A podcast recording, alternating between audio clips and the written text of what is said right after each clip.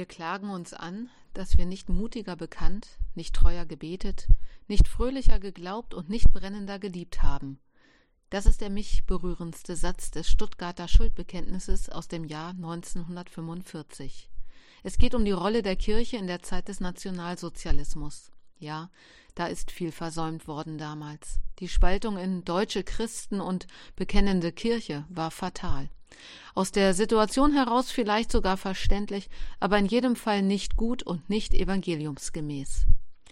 Wir klagen uns an, dass wir nicht mutiger bekannt, nicht treuer gebetet, nicht fröhlicher geglaubt und nicht brennender geliebt haben. Wie sieht es heute aus?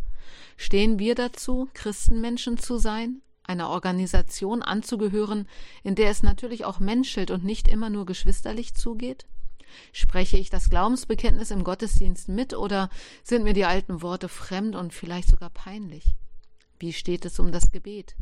Nehme ich die Menschen um mich herum und die Welt ins Gebet und vertraue darauf, dass meine Worte, gedacht oder gesprochen, bei Gott Gehör finden?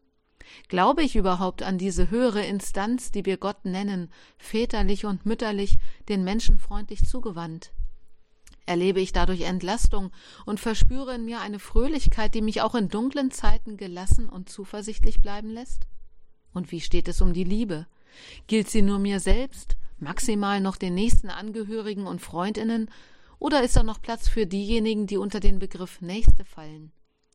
Liebe Hörerinnen und Hörer, viele Fragen auf nüchternen Magen vielleicht, aber ich denke, es ist gut, ab und an eine persönliche Bestandsaufnahme vorzunehmen und zu schauen, wo es ähnlich tickende Menschen gibt, denen Kirche und Glaube wichtig ist, die gemeinsam auf dem Weg sind, christliche Werte zu erhalten und mit Leben zu füllen, die sich bei Zweifeln gegenseitig ermutigen, die nicht nur für sich im stillen Kämmerlein Christen sind, sondern dies auch öffentlich bekennen, die beten, glauben und lieben, dass man es ihnen abspürt.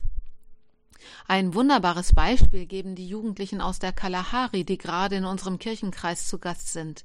Ihr Umgang miteinander und mit den Menschen, denen sie hier begegnen, ihre Lieder, ihre Musik zeugen von einem tiefen Gottvertrauen, von Fröhlichkeit und Zuversicht, die gerade in diesen Zeiten uns allen ein Beispiel sein können. Wer sie bei einem ihrer Auftritte erlebt, spürt den göttlichen Geist und ich wünsche allen, dass der Funke überspringt. Zum Beispiel bei dem Konzert am morgigen Freitag um 19 Uhr in der Petri-Pauli-Kirche in Bad Münder, bei dem unter anderem auch Kinder des Archenoa Kindergartens mitwirken werden. Lassen Sie sich einladen, um ebenfalls mutig zu bekennen, treu zu beten, fröhlich zu glauben und brennend zu lieben, wirbt Pastorin Barbara Denzer.